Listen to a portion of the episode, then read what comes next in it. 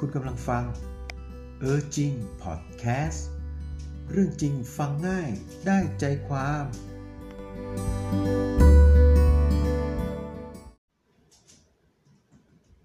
สวัสดีผู้ฟังทุกๆทท่านนะครับ ขอต้อนรับเข้าสู่เออจริงพอดแคสต์นะครับ เรื่องจริงฟังง่ายได้ใจความนะครับ เราเป็นพอดแคสต์ที่จะนำเรื่องราวรอบตัวนะครับ เรื่องราวที่เป็น ประวัติศาสตร์นะครับ หรือว่าเรื่องราวที่มีความสำคัญในปัจจุบันนะครับ และแม้กระทั่งเรื่องราวที่กำลังจะมาถึงในอนาคตนะครับ เราจะนำมาพูดคุยนะครับนำมาเล่าให้ทุกท่านได้ฟังกันนะครับ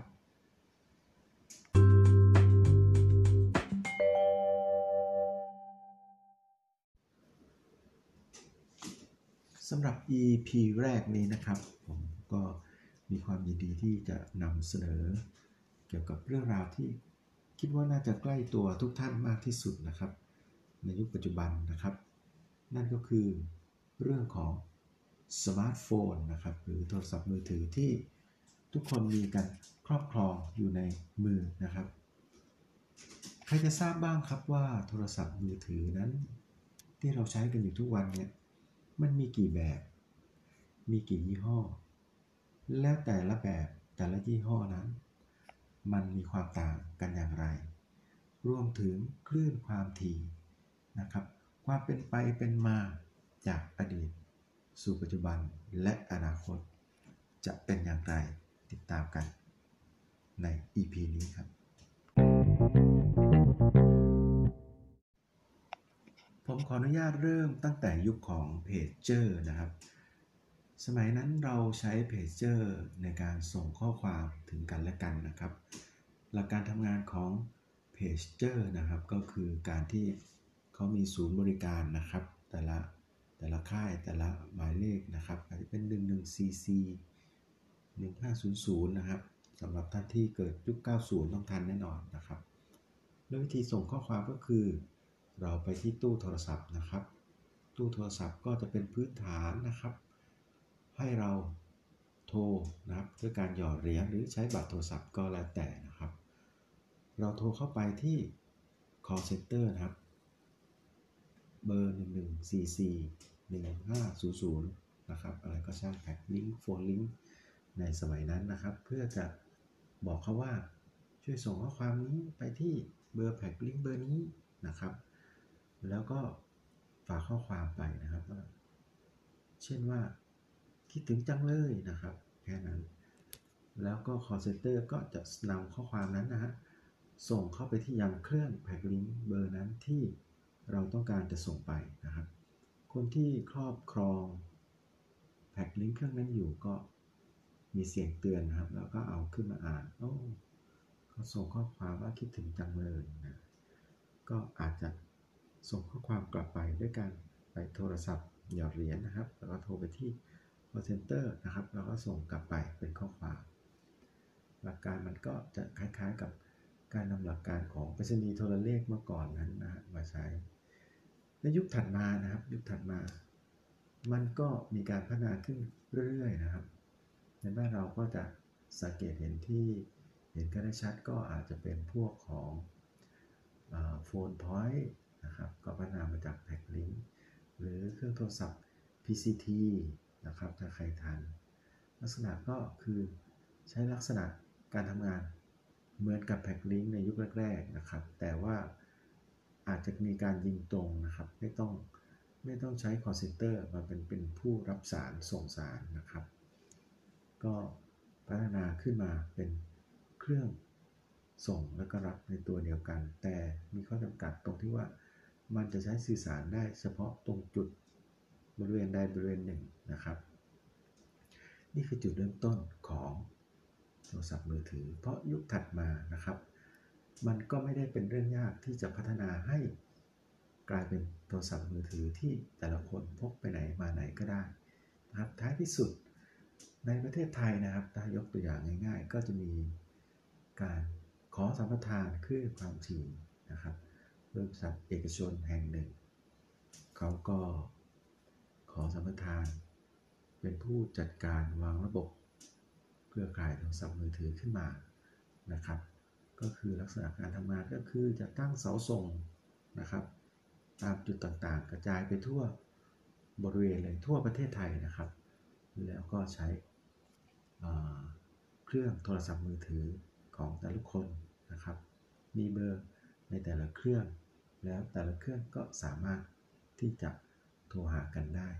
โดยตรงนะครับ นั่นคือโทรศัพท์มือถือในยุคแรก ๆ ซึ่งในสมัยนี้มีคนขนานนามมาให้ว่าเป็นโทรศัพท์ระบบ 2G นะครับคำว่า 2G นั้นก็คือสามารถรับและส่งนะครับ เสียงและข้อความได้ด้วยนั่นก็คือส่งทาง SMS นะครับ นั่นคือคือระบบ 2G นะครับ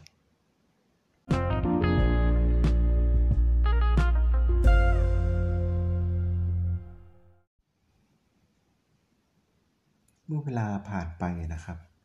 ระบบเครือข่ายโทรศัพท์นั้นพัฒนาขึ้นได้อย่างรวดเร็วมากนะครับ จากเดิมระบบ 2G นะครับที่มีกันส่งกันแค่ข้อความเสียงและภาพนะครับ ในระบบ 3G ก็มีการพัฒนาให้เครือข่ายนั้น มีความเร็วขึ้นนะครับ สามารถส่งภาพได้ด้วย เป็นที่มาของอระบบวิดีโอคอลนะครับ จึงให้ภาพ ให้ขนานนามเรียกระบบนี้ว่า 3G นะครับ คือมีทั้งภาพและเสียงแล้วก็ข้อความนั่นเองนะครับ ในยุคของ 3G นะครับ น่าเสียดายที่โทรศัพท์มือถือยี่ห้อโนเกียนะครับที่เคยโด่งดังและขายดีแบบเทน้ำเทท่าในยุค 2G นั้นนะเกิดอาการช็อกนะครับ ปรับตัวไม่ทัน ปรับตัวไม่ทันกับ คู่แข่งในตลาดที่เขาไปหันไปใช้เครือข่ายระบบปฏิบัติการนะครับของ Android นะครับ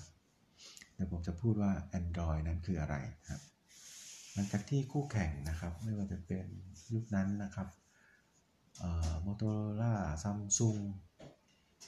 นะครับ LG หรือแม้กระทั่ง HTC เป็นโทรศัพท์น้องใหม่นะครับ เขาหันไปใช้ระบบปฏิบัติการนะครับ เอามาใส่ในเครื่องโทรศัพท์มือถือนะครับทำให้โทรศัพท์มือถือนั้นสามารถเข้าอินเทอร์เน็ตได้นะครับ search ข้อมูลนะครับเข้า World Wide Web ผ่านโทรศัพท์มือถือได้เลยนะครับ รวมทั้งทำให้มีคนคิดแอปพลิเคชันนะครับ แอปพลิเคชันที่ปัจจุบันเนี่ยเรียกได้ว่าทุกคนต้องใช้ เช่น Line นะครับ WeChat อะไรต่าง พลิเคชันแอปพลิเคชันเหล่านี้ก็จะ run อยู่บนระบบปฏิบัติการ Android นะครับถามว่าอ้าวแล้วมีแต่ Android เหรอ ไม่ใช่ ก่อนที่ Android จะเกิดขึ้นนะครับ มีม้ามืดทางฝั่งฝั่งของอเมริกานะครับ โดยสตีฟจ็อบส์นะครับ เขาก็คิดระบบปฏิบัติการของเขานะครับ โดยทีมวิศวกรนะครับ พัฒนามาจากระบบปฏิบัติการในเครื่อง คอมพิวเตอร์ Macintosh นะครับ ในในสมัยก่อนนะครับ เป็นโปรแกรมพวกจำพวก Linux นะครับ เอามาพัฒนาและกลายเป็นระบบปฏิบัติการนะครับ เอาไปใช้ในเครื่องโทรศัพท์ที่มีชื่อเรียกว่า iPhone นะครับ สตีฟจ็อบขนานนามระบบปฏิบัติการของเขาว่า iOS นะครับ ซึ่ง iOS จะมีอยู่เฉพาะในเครื่องโทรศัพท์ iPhone เท่านั้นนะครับฝั่ง Google เองนะครับ ก็ด้วยการที่อยากจะลงแข่งนะครับ ก็เลยคิดค้น Android ขึ้นมา โดยการจับมือกับพันธมิตรเนี่ยโทรศัพท์มือถือรุ่นยี่ห้อต่างๆเนี่ยใครอยากได้ไปใช้เอาไปใช้ฟรีนะครับ แต่ต้องช่วยพัฒนาด้วย ข้อดีข้อเสียเอามาส่งส่งเข้ามาให้เขาปรับปรุง นะครับ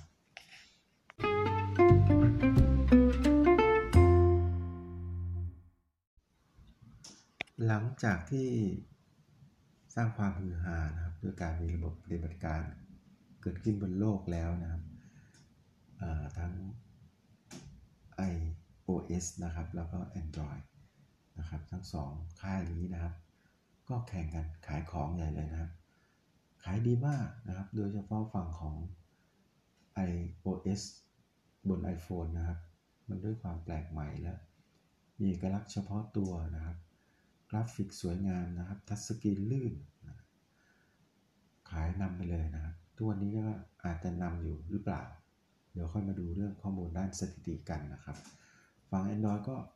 ด้วยการที่เขาจับมือหลายพันธมิตรนะครับ หลายยี่ห้อก็เอาไปใช้ฟรี ก็จึงมีครับแบรนด์ยี่ห้อโทรศัพท์เกิดใหม่ นะซึ่งเกิดมาแล้วเป็นสมาร์ทโฟนเลยนะครับ ก็คือการมีเอา Android เข้าไปใช้ได้เลยนะครับ หลากหลายยี่ห้อเกิดมาใหม่นะครับ แล้วก็นำ Android เข้าไปใช้ รวมแม้กระทั่งยี่ห้อของ Google เองนะครับ ในยุคแรกใช้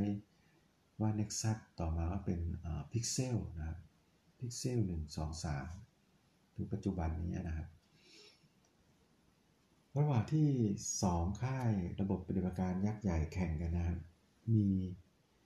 มือที่ 3 ซึ่งอยากจะมาขอแชร์ ในตลาดระบบปฏิบัติการด้วยนะครับ ก็เลยไปแอบจับมือกับโนเกียซึ่งกำลังซบเซาอยู่นะครับ พัฒนาระบบปฏิบัติการนะครับ จากคอมพิวเตอร์ระบบ Microsoft มาพัฒนา พัฒนาไปพัฒนามาก็เลยใช้เนื่องจากมาจาก Microsoft นะครับ ก็เลยใช้ชื่อประบบปฏิบัติการว่า Windows Phone นะครับยุคนั้นก็มี Windows Phone จริงๆแล้วเนี่ยถ้าจะนับไล่เรียงกันจริง ๆ แล้วเนี่ย Windows Phone เนี่ยอาจจะเกิดก่อนทั้ง iOS และ Android ด้วยซ้ำนะ แต่ด้วยความที่ว่ามันไม่ลงตัวมันไม่เสถียรนะครับ ก็เลยไม่ได้รับความนิยมนะครับ แต่กลับมาอีกครั้งหนึ่งก็พัฒนาใหม่นะครับ มาจนถึงเวอร์ชัน Windows Phone 7 8 นะครับ แล้วก็ 10 เอาเอาไปใส่ในโนเกียนะครับ แล้วก็รุ่นอื่นๆ ยี่ห้ออื่นบางรุ่นนะครับ ก็ได้เอาไปลองใช้ แต่ไม่ได้รับความนิยมครับ เพราะว่าเหตุเพราะว่า มันพัฒนาแอปพลิเคชันบนระบบปฏิบัติการ Microsoft Windows Phone เนี่ยทำได้ค่อนข้างยาก นักพัฒนานักเขียนโปรแกรมนะครับ นักเขียนเกมนะครับ ไม่ถนัดเลยนะครับ ท้ายที่สุดแล้วโนเกียนะที่พยายามดิ้นตัวเองขึ้นมาแข่งในระบบสมาร์ทโฟนนะก็กลับกลายที่ว่าไม่ไหว จึงต้องจบลงอยู่พักหนึ่งนะครับ แล้วก็ ในช่วงที่จบลงนั้นนะ่ะก็คาระบบ Windows Phone อยู่ก็เลยต้องใช้ยี่ห้อใหม่ ขึ้นมาแข่งนะครับ ใช้ยี่ห้อนั้นว่า Microsoft Microsoft Phone นะครับในท้ายที่สุดก็ไม่ได้รับความนิยม เพราะว่าไปไม่ทันแล้วไปไม่ทันอีกสองค่ายแล้ว ซึ่งก็ไปไหนต่อไหนแล้วเขาไปพัฒนาถึงเรื่องกล้องอะกล้องที่มันชัดกว่ากว่ากล้องโปรทั่วไปนะหรือชัดเท่าเทียมกันอะไรเงี้ยในขณะที่ Microsoft หรือ Windows Phone เนี่ยยังพัฒนาในเรื่องแอปได้ไม่ดีเลยนะครับ นั่นเป็นเหตุผลว่าในท้ายที่สุดแล้วเนี่ย ไม่มีใครใช้แล้วทุกวันนี้ก็ ไม่มีคนที่ใช้โทรศัพท์ที่ใช้ระบบปฏิบัติการ Windows Phone แล้วปัจจุบันก็น่าจะเหลือเพียงแค่ iOS และ Android เท่านั้นนะที่กำลังแข่งกัน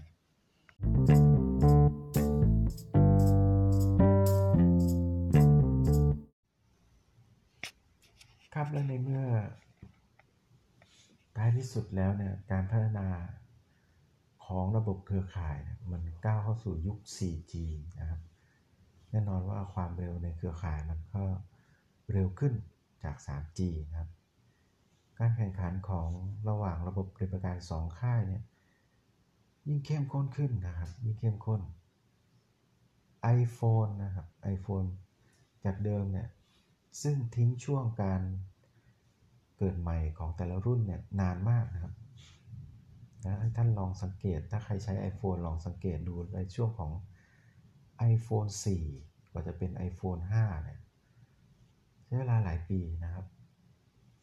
แล้วก็ iPhone 5 กว่าจะเป็น 6 นั้นก็หลายปีนะครับ 6 กว่าจะเป็น 7 8 ก็หลายปีนะครับ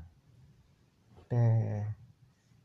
หลังจาก 8 แล้วก็เป็น 11 ใช่ไหมครับ 10 11 แล้วก็ปัจจุบันเนี่ยใช้เวลาสั้นลงนะครับนั่นทำให้เห็นถึงอะไรครับทำให้เห็นถึงว่าเขามีความจำเป็นที่จะต้องพัฒนานะครับ เพื่อกระตุ้นยอดขาย ให้ได้เหมือนเดิมหรือให้ดีกว่าเดิมนะครับ จนในที่สุดมีนักวิชาการบางคนออกมาวิเคราะห์ว่า iPhone กำลังจะหมดมุกแล้ว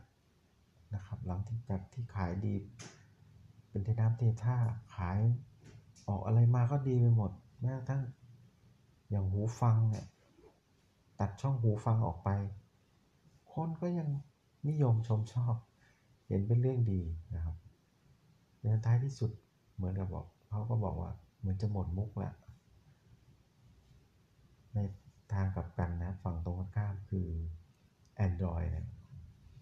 Android ในส่วนของ Samsung ก็พัฒนาได้ดีมากนะครับ ในเรื่องของกล้องนะครับ แล้วก็ฟีเจอร์ที่มันเรียกได้ว่าแข่งกับ iPhone ได้เลยนะครับหลาย ๆ อย่าง หรือแม้กระทั่ง มีแบรนด์แบรนด์หนึ่งนะครับ ซึ่งผมกำลังจะพูดถึงหัวเว่ยหัวเว่ยก็พัฒนาตัวเองได้ดีนะครับ จากเดิมใช้ Android เข้ามา เป็นระบบปฏิบัติการนะครับ แล้วก็ทำได้ดีด้วยทำได้ดีจนร่ำรวยเลยขายได้ดีนะครับ แล้วก็พัฒนาไปถึงสินค้าตัวอื่นนะครับ เตรียมที่จะเป็นบริษัทแรก ๆ ในการเเปิดตัวเรื่อง 5G ด้วยซ้ำนะครับ วางระบบ 5G ในแต่ละประเทศนะครับ ไม่เฉพาะจีนนะครับ วางไปถึงอเมริกา อังกฤษ จนอเมริกาไม่พอใจนะครับนำไปสู่ความขัดแย้งหลายต่อหลายเรื่อง เดี๋ยวเราจะมาพูดกันใน EP ต่อๆไปนะครับเอาละครับ บทสรุปนะครับของ EP นี้นะครับ ท่านลองหยิบสมาร์ทโฟนของท่านขึ้นมา แล้วก็ดูซิว่า เนี่ยยี่ห้ออะไรนะถ้าท่านใช้ iPhone นะครับ แน่นอนว่าระบบปฏิบัติการของท่านก็คือ iOS แน่นอน แต่ท่านท่านใช้นอกเหนือจาก iPhone นะครับ ระบบปฏิบัติการโทรศัพท์ของท่าน ย่อมเป็น Android นะครับแม้กระทั่งโนเกียที่โนเกียยุคนี้นะครับ ฟื้นจากยุคก่อนขึ้นมาแล้วนะครับ ใช้ชื่อโนเกียอีกครั้งหนึ่งนะครับ ก็ยังต้องจำใจมาใช้ Android ด้วยเหมือนกันนะครับ แล้วก็ถือว่าค่อนข้างทำได้ดีนะครับ ขายดี ขายดีเหมือนกันนะครับ แต่ก็ยังไม่เหมือนยุคก่อนหรอกนะครับ เอาละครับ โทรศัพท์มือถือของท่านนะครับ เมื่อท่านรู้แล้วก็จะได้เดินไปไหนอย่างถ้าใครถามว่าของพี่โทรศัพท์ยี่ห้ออะไรอะ่ะ เรามีแอปพลิเคชันนี้นะรองรับไหม แล้วก็สามารถบอกได้ว่าโทรศัพท์นั้นเป็น iOS แอปคุณ โหลดได้ไหม iOS หรือแอปคุณใช้กับ Android ได้ไหม ก็สามารถ